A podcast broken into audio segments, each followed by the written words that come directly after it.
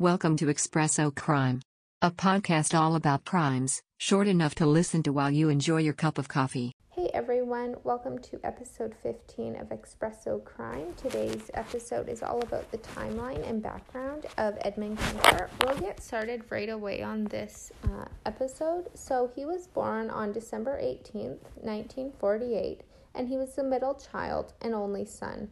At the age of nine, in 1957, his parents separated and then he was raised by his mother. This was devastating for him as he was very close with his father. As a young boy, he would sneak out of his house with a knife and watch his teacher through her window.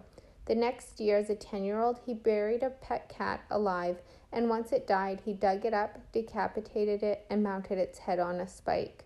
Kemper later said he found great pleasure from successfully lying to his family about killing the cat. His favorite childhood games were games he made up called Gas Chamber and Electric Chair, where he would have his younger sister tie him up and then she would flip an imaginary switch, in which he would tumble over onto the floor, where he would pretend he was being ex- executed by gas inhalation or electric shock. He also had close to death experiences as a child, once when his older sister tried to push him in front of a train, and another when she successfully pushed him into the deep end of a pool, where he had almost drowned. At the age of 13, he killed another family cat when he perceived it as favoring his younger sister. He kept pieces of, of the cat in his closet until his mother found it. His mother and him had a very strained and dysfunctional relationship. She abused him and often made him sleep in a locked basement because she was afraid he would harm her, his sisters. At the age of 14, he ran away from home in an attempt to reconcile with his father. When he got there, he discovered his father had remarried and now had a stepson. Kemper stayed only for a short while until his father sent him to live with his grandparents. The next year, as a 15 year old, Kemper became a murderer. He was sitting at the kitchen table with his grandmother when they were having an argument. He stormed off and grabbed his rifle. He came back in the kitchen and fatally shot her in the head, and then shot her two more times in the back. When his grandfather came home, Kemper went outside and fatally shot him in the driveway. He didn't know what to do next, so he called his mother, who told him to contact the police. Kemper did and waited to be t- taken into custody. After his arrest, he explained that he shot his grandmother because he wondered what it would be like and testified that he killed his grandfather so he wouldn't find out his wife was killed or be angry with Kemper. A psychiatrist said Kemper's crimes were deemed incomprehensible for a 15 year old to commit. Court psychiatrists diagnosed him as a paranoid schizophrenic and then sent him to a state hospital, a max security facility that houses mentally ill convicts. At the state hospital, Psychiatrists and social workers disagreed with the court psychiatrists. Their report stated that Kemper had no flight of ideas, no interference with thought, no expression of delusion or hallucinations, or evidence of bizarre thinking. They observed him to be intelligent and introspective. Initial testing there measured his IQ at 136, which is more than two standard deviations over the average person. He was re diagnosed with a less severe condition, a personality trait disturbance, passive aggressive type. While there, he was given another IQ test, this time scoring a result of 145. He was a model prisoner at the state hospital and even trained to administer psychiatric tests to other inmates, along with developing new tests and scales. While there, it was said he was a good worker and took pride in it. This isn't typical of a sociopath. On December 18, 1969, on his 21st birthday, he was released on parole. Against the recommendations of the hospital psychiatrist, he was released into the care of his mother. On November 29th, the next year, his juvenile records were permanently expunged. While staying with his mother, he went to community college and hoped to become a police officer, though he was rejected due to his height. He then started working at the State of California Division of Highway.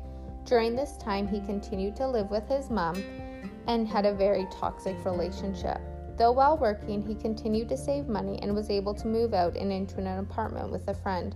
He still felt like he couldn't get away from her though, as she would often call and surprise visit. Later on, he ended up moving back in with his mother as he had financial troubles. Kemper ended up getting hit by a car while riding a motorcycle. He received $15,000 due to it which would now be about $90,000 when adjusted for inflation. With some of the money, he bought a car and started to notice hitchhikers when he was driving. He then started to store plastic bags, knives, blankets, and handcuffs in his car. He would then pick up women and peacefully let them go. He picked up approximately 150 women before he started to get homicidal sexual urges. In May of 1972, he killed two 18 year old females. Later that year, in September, he killed a 15 year old female as well. In 1973, he got engaged to a high school student and killed three college females that year.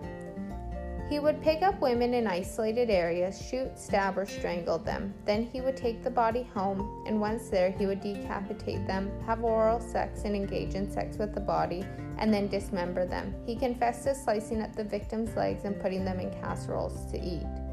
In 1973, he killed his mother and her best friend. Following the killing, he drove a thousand miles with three guns and hundreds of rounds of ammo.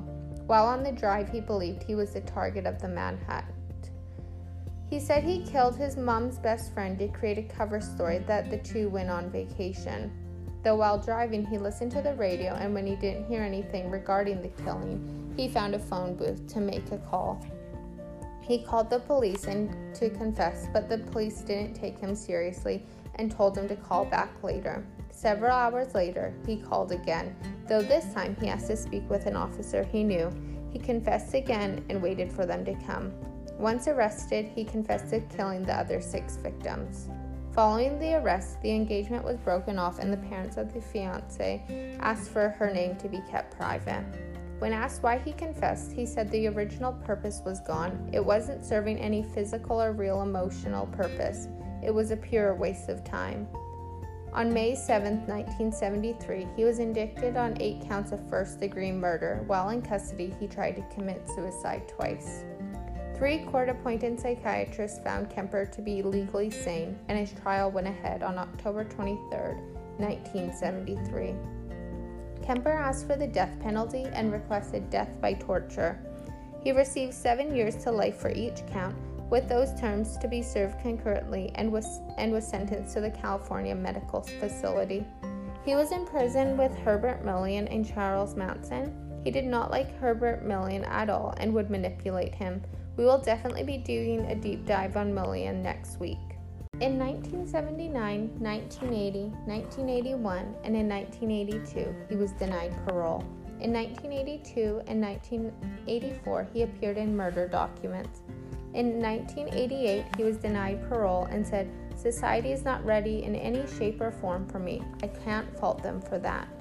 In 1991, he was denied parole again and appeared in an interview as well, saying he does these to save others, like himself, from killing. In 1994, he was denied parole, and in 1997 and 2002, he waived his rights to parole. In 2007, he did, was denied parole again, and the prosecutor said, We don't care how much of a model prisoner he is because of the enormity of his crimes. In 2015, after a stroke, he had to stop his prison jobs, and in 2016, he received his first prison violation for failure to provide a urine sample. In 2017, he was denied parole and is next eligible in 2024. That wraps up the background and timeline of Edmund Kemper. Join Ollie and I Sunday for another episode of Espresso Crime. Thanks for listening.